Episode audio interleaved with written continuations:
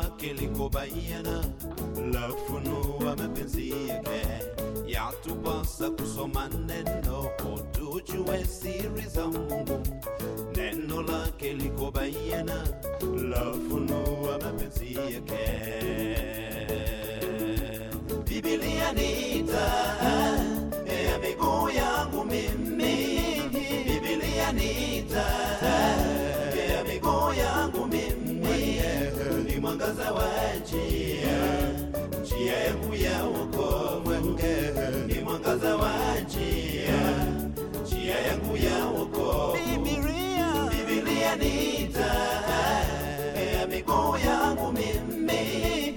Biblia ni taa ya miguu yangu mimi. Ni mwangaza wa njia njia yangu ya wokovu ni mwangaza wa njia yangu ya wokovu. Naam, mpenzi msikilizaji kama ambavyo ameeleza mwenyekiti leo ni siku ambayo tumeiteua kujibu maswali na hoja zote zilizotufikia tangu tumeanza mikutano hii jumamosi iliyopita na hivyo kila jumamosi itakuwa ni siku ambayo tunajibu hoja na maswali mbalimbali ambayo mpenzi msikilizaji unatutumia hapa studio. Lakini leo pia ni siku ambayo baada ya kipindi cha maswali tutaitumia kwa ajili ya maombi. Nam tumeendelea kukuombea juu ya mambo mbalimbali ambayo umeshirikiana nasi. Nam na leo pia tutahitimisha maombi ambayo tumekuwa tukiyaomba kwa wiki nzima kwa ajili yako. Kwao ninakukaribisha popote ulipo pengine upo katika bodaboda kituoni unasikiliza mahubiri ma, ma, mahubiri haya. Pengine katika nyumba yako popote ulipo nje ya nchi ama ama ama nje ya nchi unatusikiliza pengine kwa kutumia mitandao popote ninakukaribisha katika kipindi hiki. Na pengine kabla hatujaanza kusoma ma, maswali na kujibu ma, ma, ma, maswali haya pengine tumia muda huu kumwalika rafiki yako kwa kumtumia meseji mwambie kila kipindi kizuri cha tuichunguze imani kimeanza. Na leo maswali yetu yanajibiwa. Kwa hiyo ufungulia redio hii kwa frekwensi za mkoa huo fungua redio ili upate kusikia. Tumia ndugu wawili watatu marafiki kadhaa wanne watano ili wapate kusikiliza majibu namna ambavyo biblia inajibu maswali mbalimbali yaliyotufikia. Na hivyo basi twende moja kwa moja kwa kuanza kujibu maswali yaliyotufikia tuna swali la kwanza ambalo tumeulizwa nalo linasomeka hivi. Mtumishi melkizedeki ni nani? Ambaye ametolewa mfano. Naitwa shomi nipo gongo la mboto. Na ametoa fungu hili la waebrania tano fungu la saba ambalo linamweleza melkizedeki. Sasa melkizedeki ni nani? Hebu kwanza tu, tu, tu, tu, tuangalie biblia inajibuje. Mwanzo 14 fungu la 17 mpaka 20 melkizedeki ni nani mwanzo 14 fungu la 17 biblia inasema ndiyo abrahamu aliporudi kutoka tarudia abrahamu aliporudi kutoka kumpiga kedorama aha. na wale wafalme waliokuwa pamoja naye ndiyo mfalme wa sodoma akatoka amlaki katika bonde la shawe. Aha. Nalo ni bonde la mfalme. Ndiyo na melkizedeki mfalme wa salem akaleta mkate na divai. Mm-hmm. naye alikuwa kuhani wa mungu aliye juu sana. Akambariki akasema abraham abarikiwe na mungu aliye juu sana muumba mbingu na nchi. Ahimidiwe mungu aliye juu sana aliyewatia adui zako mikononi mwako. Asante. Kwao tunaona hapa uh, biblia anatuambia melkizedeki ni nani? Wakati abrahamu akiwa ametoka kupigana vita na wafalme kadhaa akiwa katika lile bonde ambapo ameenda kulakiwa tunaona hapa anakutana na mtu anayeitwa melkizedeki. Na biblia anatuambia melkizedeki alikuwa ni mfalme wa salemu lakini sio tu alikuwa mfalme wa salemu melkizedeki alikuwa ni kuhani mkuu wa mungu. Kwa melkizedeki alikuwa ni nani? Melkizedeki alikuwa ni mfalme lakini pia melkizedeki alikuwa ni kuhani mkuu. Sio sio tu kuhani mkuu wa, wa, wa miungu yoyote alikuwa ni kuhani mkuu wa mungu aliye juu mbinguni.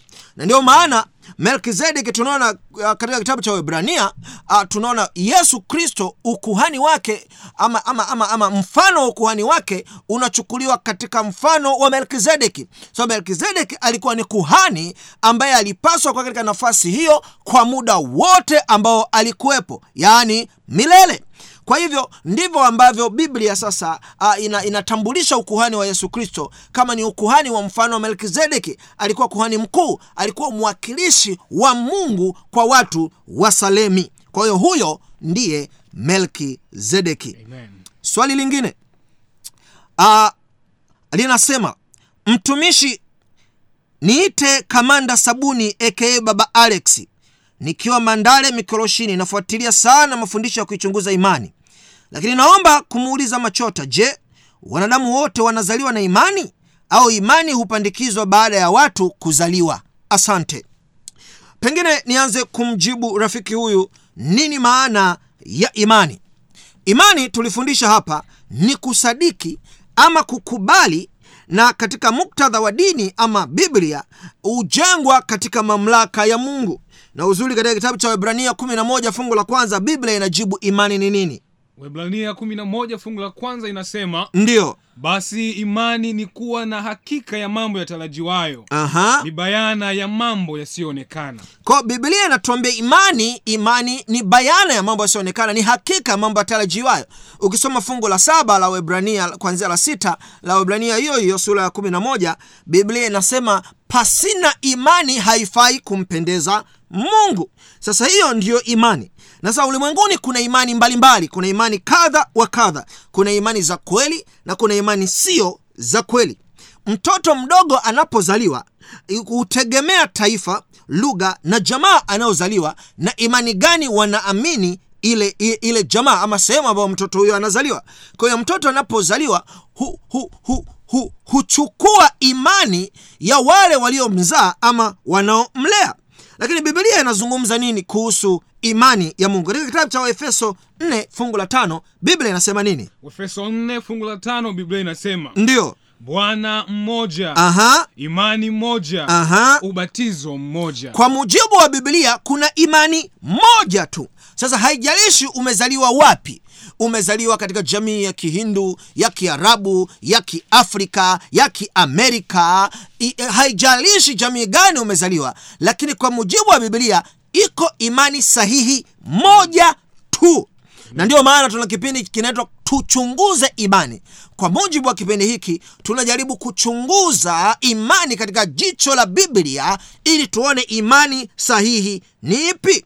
Na imani huja kwa njia ya kufundishwa. Katika kumbukumbu la torati sita fungu la sita na la saba biblia inasema nini? Biblia inasema Aha. Na maneno haya ninayokuamuru leo mungu anawaambia wanaisraeli na maneno haya ni kuamuru leo yatakuwa katika moyo wako Aha. nawe uwafundishe watoto wako kwa bidii Aha. na kuyanena uketipo katika nyumba yako Mm. na utembeapo njiani na ulalapo na uondokapo kwa tunaona imani ya kweli hufundishwa imani inapaswa ujifunze imani uielewe imani. Na pamoja na changamoto ya kuwa na imani nyingi tumekuonyesha kwa mujibu wa efeso 45 imani sahihi iko moja tu na imani hiyo ndiyo mungu anawaita watu wote waifuate. Matendo 17 30 31 biblia inasema ndiyo. Basi zamani zile za ujinga mungu alijifanya kama hazioni.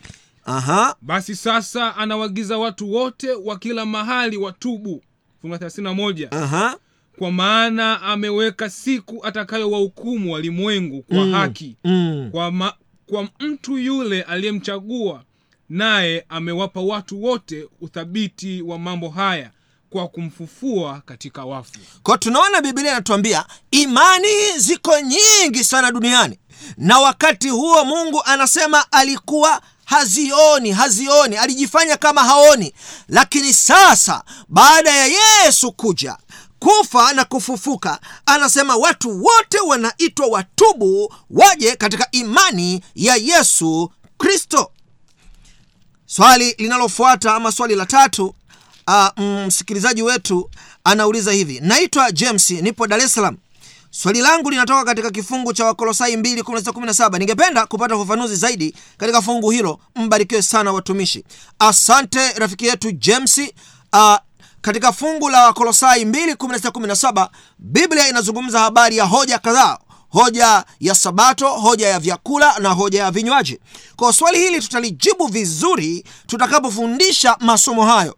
Nitakapofundisha habari ya sabato habari ya vyakula na, na, na vinywaji nitakujibu vizuri swali hili. Sasa hivi ni mapema sana kukujibu. Kwa hiyo endelea kutufuatilia utapata majibu ya maswali haya. Swali lingine. Pasta naomba unisaidie neno la mungu linalosema mwimbaji mwibaji asiibe tena bali afanye kazi ya mkono wake mwenyewe apate kuwa na kitu cha kumgawia muhitaji. Fungu hilo rafiki yangu ni wa efeso 428 ndio linasema mwibaji asiibe tena. Ubarikiwe. Twende mbele. Kuna swali lingine tena hapa msikilizaji wetu anauliza anasema mr machota swali langu ni ili yesu ni nani hapo naomba majibu kwa maana somo hili wathesalonike moja moja tano maana maana kuna uwingi hapo. Sasa anauliza yesu ni nani? Ijumaa wakati tunaelezea habari ya, ya, ya, ya ufunuo juu ya mungu na utatu mtakatifu tuligusia kidogo hapo kwamba yesu ni nani. Tukasema yesu ni nafsi ya mungu. Yesu ni nafsi ya mungu ambaye akaja kuvaa mwili wa yohana moja sura yohana sura ya kwanza uh, fungu la kwanza mpaka la tatu. Utaluka utasema na fungu la kumi na nne yohana moja moja anasema anasema hapo mwanzo kulikuwako neno. Aha. Naye neno alikuwako kwa mungu. Aha. naye neno alikuwa mungu. Mhm, huyo mwanzo alikuwako kwa mungu. Aha. Vyote vilifanyika kwa huyo. Mhm. wala pasipo yeye hakikufanyika chochote kwa biblia kilichofanyika tuambia hapo mwanzo kulikuwa na neno naye neno alikuwako kwa mungu naye neno alikuwa mungu. Huyo vyote vilifanyika na bila yeye kisingefanyika chochote. Sasa huyo neno ni nani? Fungu la kumi na nne anasema aha. Naye neno alifanyika mwili aha. akakaa kwetu Aha. nasi tukaona utukufu wake. Utukufu kama wa mwana pekee atokaye kwa baba. Kwa biblia inatuambia huyo neno akafanyika mwili. Mwili. Yesu kristo tunajua ndiye neno na ndiye aliyefanyika mwili alikuja kutufunulia ufunuo wa baba. Kwa hiyo yesu kristo ni nafsi ya mungu ni mungu. Na kesho nitakuwa nikijibu vizuri swali hili maana somo la kesho litajengeka katika kuchambua ama kufunua juu ya kristo ni nani. A, msikilizaji mwingine anauliza anasema nimesikia mkichambua neno sana. Naomba mnisaidie swali hili. Paulo anaeleza kwenye kitabu cha matendo ya mitume ya kwamba pepo wa uaguzi na mambo mengine pale. Sasa alikuwa ana ma, ana, anaagua mambo gani? Nijue kwa kuwa nipo mbali na ninataka msaada. Sasa inaonekana msikilizaji wetu huyu a, amesikia tu habari ya, ya, ya hii kwa juujuu na na haelewi hasa anauliza kitu gani. Maana anasema amesikia paulo akiagua. Ukweli ni kwamba paulo hajawahi kuagua. Hakika. Sasa sasa labda alisikia sikia tu watu wasiompenda paulo wamemsingizia kwamba anaagua. Sasa je kitu gani kilitokea? Kile kitabu cha matendo sura ya kumi na sita fungu la kumi na sita mpaka kumi na nane. Matendo kumi na sita kumi na sita inasema inasema nini? Ikawa tulipokuwa tukienda mahali pale pa kusali kijakazi mmoja aliyekuwa na pepo wa, wa uaguzi Aha. akatukuta. Mhm. Aliyewapatia bwana zake faida nyingi kwa kuagua. Ehe. Akamfuata paulo na sisi akipiga kelele akisema watu hawa ni watumishi wa mungu aliye juu aha. wenye kuwahubiria njia ya wokovu. Mm. kumi na nane akafanya hayo siku nyingi. Aha. Lakini paulo akisikitika akageuka akamwambia yule pepo na kuamuru kwa jina la yesu kristo mtoke huyu. Akamtoka saa ile Amen. Amen. kwa hiyo bibilia inatuambia paulo alikuwa mahala fulani hapa alafu kulikuwa na kabinti ambako kalikuwa na pepo la uaguzi mm. kwa hiyo sio paulo alikuwa na pepo mm. bali kulikuwa na binti ndo alikuwa na pepo la uaguzi. Huyu binti alikuwa ni mganga wa kienyeji. Na, na alikuwa anatumiwa na watu akifanya huo uaguzi. Hao watu mabwana zake ndio walikuwa wanapata pesa. Mm. sasa yule binti akimwona paulo anaenda oh, oh, watumishi wa mungu. Oh, watumishi wa mungu. Paulo akamwona yule binti akamwonea huruma. Akasema ataendelea kuteswa na mapepo ya uaguzi mpaka lini na katika fungu la kumi na nane tunaona paulo analikemea lile pepo la uaguzi linatoka. Kwa hiyo paulo alikemea lile pepo la uaguzi na likatoka wala yeye hakuhusika na biashara yoyote ya uaguzi. Swali lingine kuna mtu anauliza anasema kuna uhusiano gani kati ya ellen white na bibilia katika mfululizo wa masomo yetu haya tuta, tutaangalia habari ya karama ya unabii. Na hivyo niku, niku, nikusihi msikilizaji wangu endelea kufuatilia. Tutakuwa na somo maalum la kueleza habari ya karama ya unabii na habari za ellen white. Swali lingine una unaweza ukamzungumziaje mungu sasa kusema maswala yale yameulizwa yameulizwa mwanzoni uh, kabla hatukufundisha somo lile la, la alhamisi na ijumaa nafikiri msikilizaji yote atakuwa amepata majibu. Maana alhamisi na ijumaa tulijikita katika kueleza mungu ni nani tulieleza kwamba mungu ni muumbaji. Tulieleza kwamba mungu hana mwanzo wala mwisho. Tulieleza mungu yeye ni muweza wa yote na yuko juu ya vyote. Na tuka, tukaondoa ile dhana ya kipagani ya kwamba mungu yuko ndani ya vyote ama anaweza kuwa chochote. Ile dhana ya pantheism na tukasema mungu ndiye anayeleta wokovu. Lakini tukaongea sifa zake kwamba mungu ni mwema mwenye upendo mwenye huruma hana kigeugeu Aa, ni mungu anayejali wa kuaminika mtakatifu mwenye haki. Kwao tulieleza vizuri katika somo lile la ijumaa na alhamisi. Tulieleza vizuri habari hizo. Swali lingine ambayo msikilizaji wetu amepata kutuuliza. Bwana yesu asifiwe mchungaji. Nimefuatilia kipindi uh, nimefuatilia kipindi jana ila nina swali tofauti lihusulo li, li, imani. Mwanafunzi anasema mwanafunzi anasema kwa nini wakristo atuamini muhamedi wakati yesu alitabiri ujio wake katika kuruni? Sasa ni wasii wasikilizaji wangu wawe wanaandika hizi meseji vizuri e, wazihariri kabla hawajatuma maana wanatupa shida kuzisoma. Nyingi zina matatizo ya kimaandishi. Na hivyo msikilizaji wetu anauliza kwa nini hatumwamini muhamadi wa kristo? Na anaamini ama amesikia yesu alimtabiri. Sasa ni kweli kuna dhana huko mtaani watu wanaamini yesu alimtabiri muhamadi mm. na wanatumia fungu la yohana 16 fungu la saba mpaka la, la 11 hebu hebu tusomee mtumishi. Yohana 16 fungu la saba anasema aha. Lakini mimi nawambia iliyo kweli yawafaa ninyi mimi niondoke. Kwa maana mimi nisipoondoka huyo msaidizi hata kuja kwenu. Aha. Bali mimi nikienda zangu nitampeleka kwenu. Mm-hmm. naye akisha kuja huyo atauhakikisha ulimwengu kwa habari ya dhambi Mhm. na haki na hukumu. Kwa habari ya dhambi kwa sababu hawaamini mimi. Fungu la kumi. Aha. Kwa habari za haki kwa sababu mimi naenda zangu kwa baba. Mm. wala, hawa, wala hamnioni tena kwa habari ya hukumu kwa sababu yule mkuu wa ulimwengu Mm. huu amekwisha kuhukumiwa. Asante. Kwa hiyo fungu hili yesu anawaambia wanafunzi wake nitawatumia msaidizi mwingine ambaye ndiyo roho wa kweli sasa kuna baadhi ya, watu baadhi ya marafiki zangu wa kiislamu wao husema kwamba fungu hili yesu alikuwa anatoa utabiri wa ujio wa muhamadi mm. sasa sasa je ni kweli yesu alikuwa atabiri ujio wa muhamadi hebu tuiulize bibilia yohana 14 fungu la 16 mpaka 17 linaelezea sifa za huyo anayetabiriwa aliyeitwa roho wa kweli. Je ni nani yohana 14 16 mpaka 17 biblia inasema biblia inasema nami nitamwomba baba naye atawapa msaidizi mwingine aha. ili akae nanyi hata milele. Kwao tunaona sifa ya kwanza ya msaidizi huyu anakaa milele. Amen. Hafi. Hakika. Muhamed alikuwa ni mwanadamu na alikufa. Kwa hiyo ha, ha, hafiti kwenye kwenye hii sifa eh, sifa nyingine 17 aha ndiye roho wa kweli aha ambaye ulimwengu hauwezi kumpokea mm. kwa kuwa haumwoni wala haumtambui sasa biblia inatuambia ndiye roho wa kweli ulimwengu awezi kumpokea kwa sababu haumwoni haonekani mm. hajawahi kuchukua umbile Mm. tunajua yesu alionekana kwa sababu alichukua umbile la mwanadamu mm. lakini tuna biblia tunaambia huyu roho mtakatifu hataonekana kwa sababu hajawahi haja, kuchukua umbile muhammad tunajua alikuwa mwanadamu na alionekana. Kwa hiyo hana sifa hii. E, na, na sifa nyingine ya tatu anasema nini? Anasema mm-hmm. bali ninyi mtamtambua maana anakaa kwenu naye atakuwa ndani yenu. Kwa tunaona sifa ya tatu ya huyu roho wa kweli anakaa ndani ya waaminifu. Anakaa ndani ya mioyo yao. Anakaa sio kwenye nyumba mm. anakaa ndani ya moyo. Mm. kwa tunaona sifa hizi zote sio sifa ambazo mwanadamu anaweza kuzitimiza.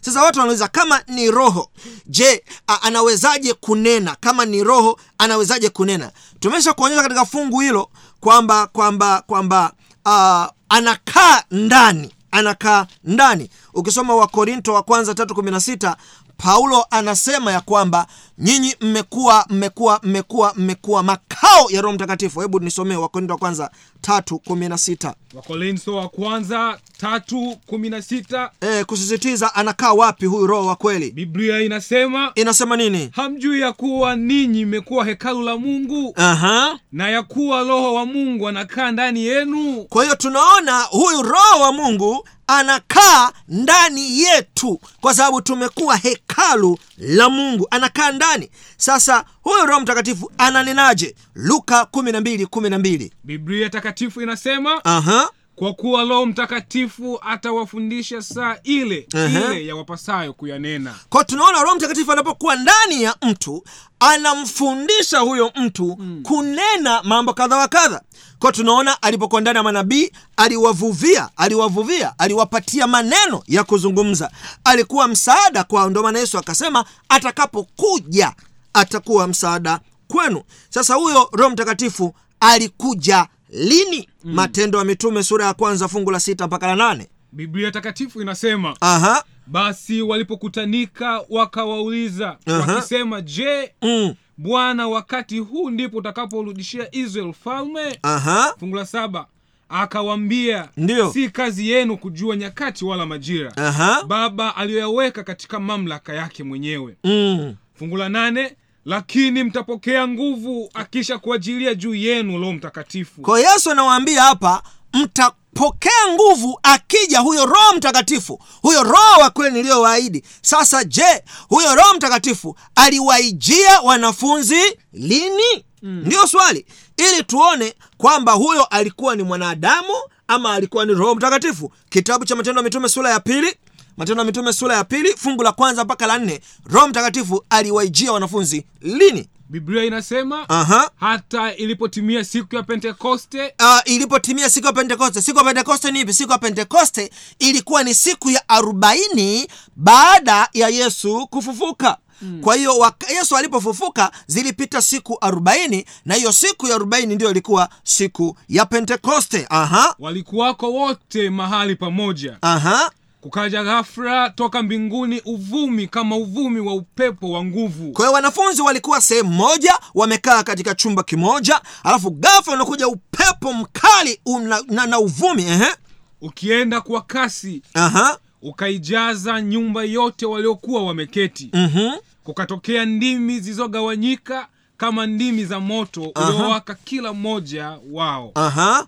wote wakajazwa na roho mtakatifu wakaanza kusema kwa lugha nyingine. Kwa hiyo tunaona hapa tukio linatokea la utimizaji wa maneno ya yesu. Roho mtakatifu amekuja na anawajaza kina nani? Wanafunzi. Kwa hiyo uh, ukiangalia uh, huo ulikuwa bado ni mwaka thelathini na moja ad ndio unabii huo ulitimia wa, wa watu wa mungu hawa kujazwa na roho mtakatifu. Na muhamadi ama muhamadi ambaye alileta uislamu walikuja kipindi cha miaka ya mia sita na kitu huko. Kwao yesu alitabiri juu ya roho mtakatifu. Na si muhamadi swali lingine msikilizaji wetu anauliza.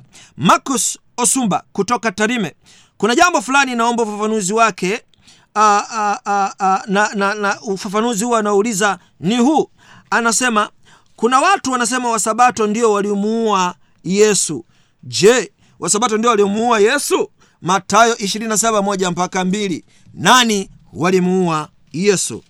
Matayo 21 fungu la kwanza na la pili. Biblia inasema Aha. hata walipokaribia yerusalemu Mhm. na kufika bethfege Ehe. Katika- matayo 27 okay.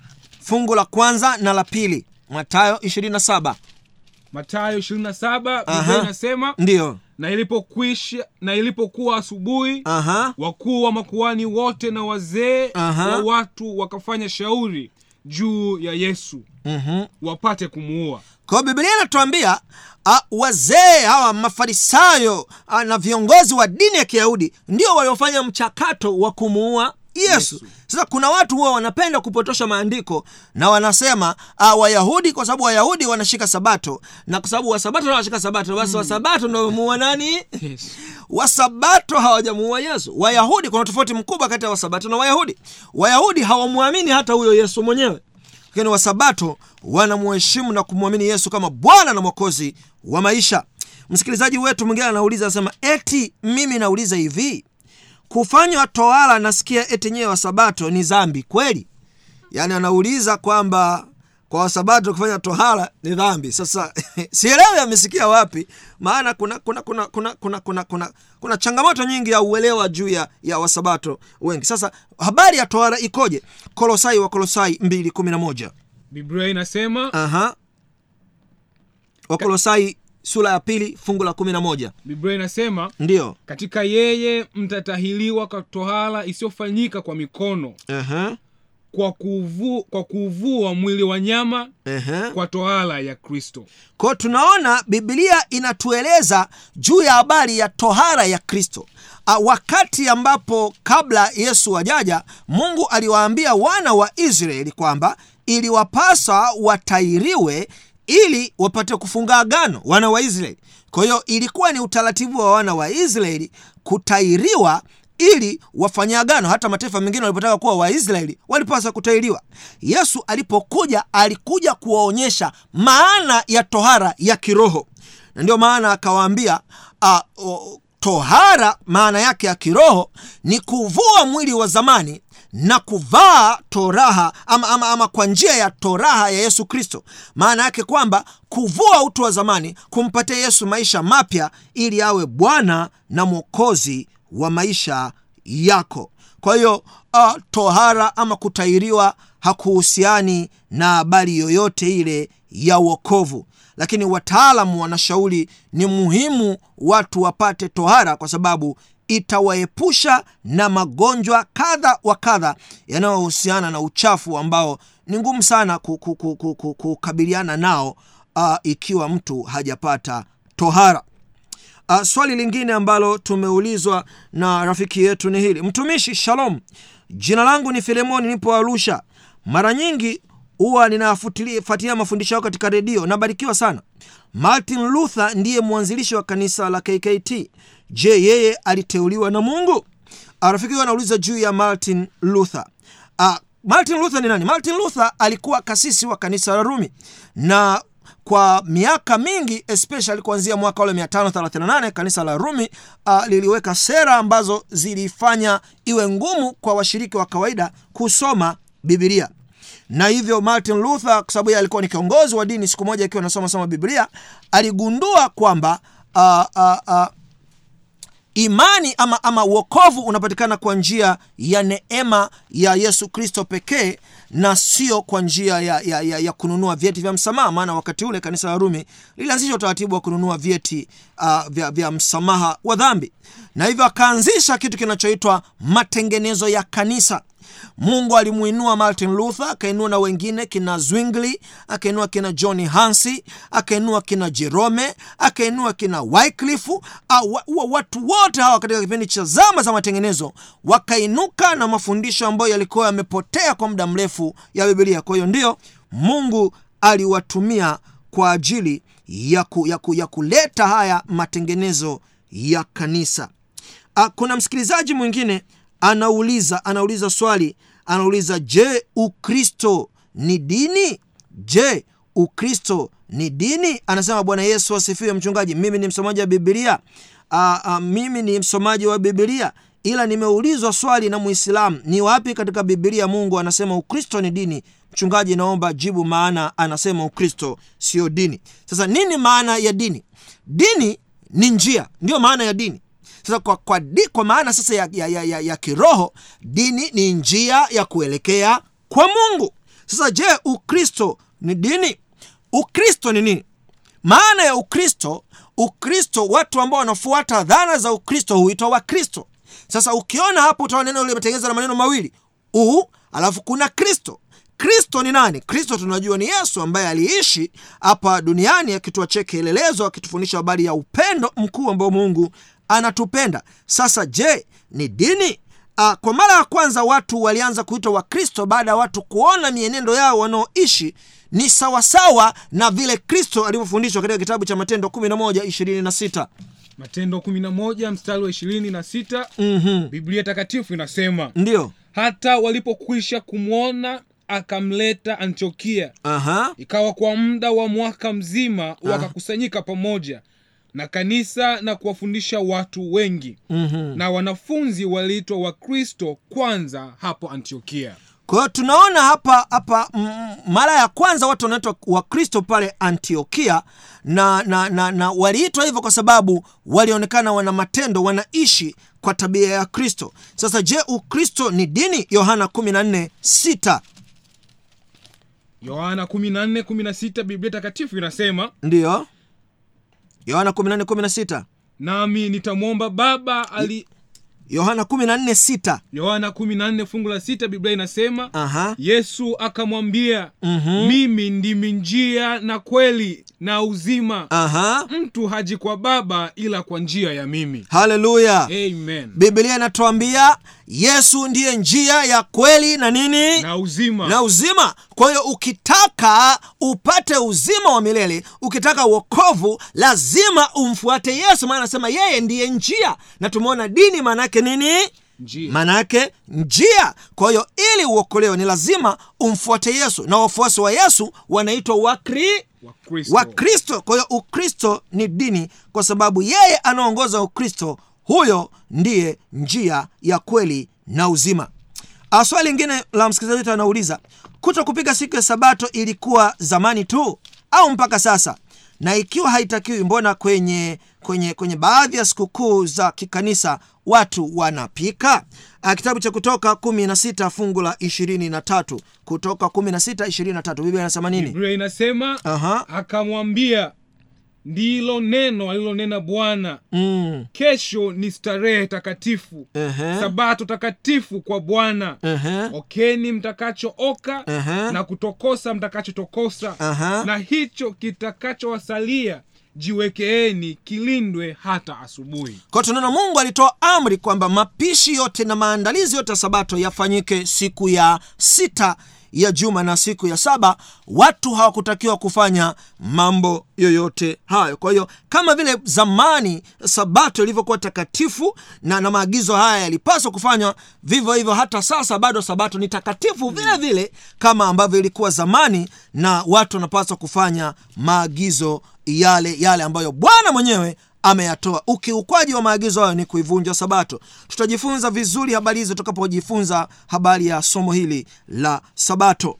Uh, swali lingine la msikilizaji wetu anaotuuliza ana, ana, anasema uh, naitwa aroni uh, anaeleza anatoka ubungo dar es salaam ana, ana, anauliza swali. Anasema mimi natatanishwa na kuelewa kuhusu yesu kubatizwa na yohana kwenye mto yorodani kwa sababu kwa mujibu wa maandiko inathibitisha kwamba yohana asingeweza kukutana na yesu maana yohana alishauawa na mfalme herode sasa sijui ni kwa maandiko gani Eh. ambayo amesoma huyu mtumishi anaosema yohana asingekutana na yesu mm. lakini kwa mujibu wa matayo sura ya tatu fungu la kumi na tatu kumi na sita yohana anakutana na yesu. Hebu twende. Yo, matayo tatu kumi na tatu biblia inasema Aha. wakati huo yesu akaja kutoka galilaya mpaka yordani mm-hmm. kwa yohana ili abatizwe. Ko tunaona hapa yesu yeye ndiye anakwenda kwa yohana ili afanye nini? Abatizwe. Na tunaona ukimalizia hapo fungu la kumi na sita yohana anambatiza yesu. Sasa yohana alikufa lini? Msikilizaji wangu hapa